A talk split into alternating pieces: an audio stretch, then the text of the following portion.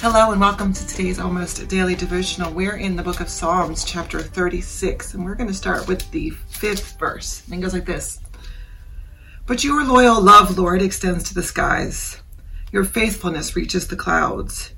Your righteousness is like the strongest mountains, your justice is like the deepest sea. Lord, you save both humans and animals. Your faithful love is priceless, God.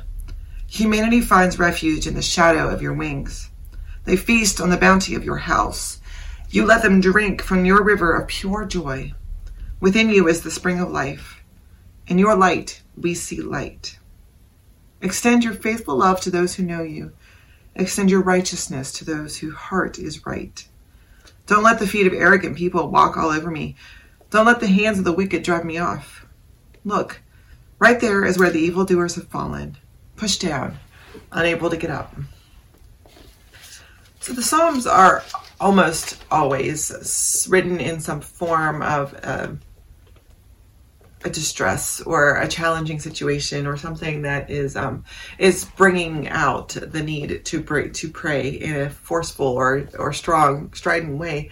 Um, there are some that are just ceremonial psalms, but this one and many others are written in a particular situation.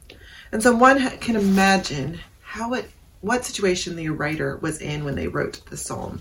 What could possibly have been happening in their lives.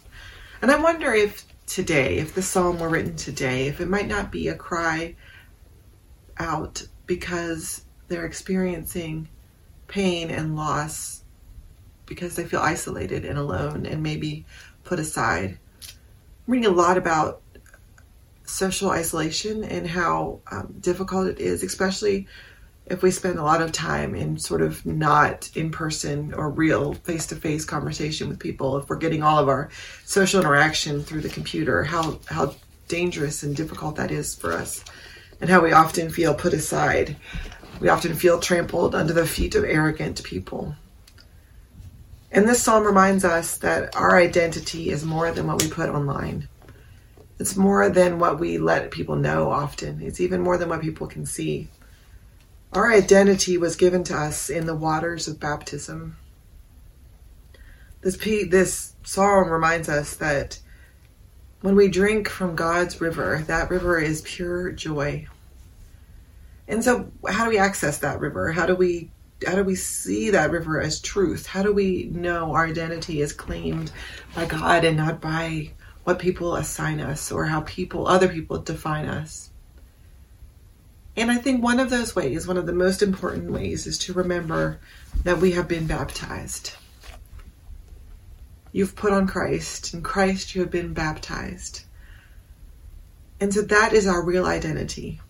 That is who we really are. We are a child of God, beloved, claimed, and free. And so it doesn't always feel nice to have people judge us or to have people um, tell us who we are or to be pushed aside by the feet of the arrogant, as the psalm puts it. But if we can remember that we are not defined by those things, but instead defined by the love of a God who is as big as the mountains, whose love is as big as the sky, and that that is our real identity. That's who we really are. If we can wake up every day and remember that we have been baptized, that we are claimed and we are named by God and not by the world and not by our friends and not by our enemies and not by anything else but those things. Wouldn't that be amazing?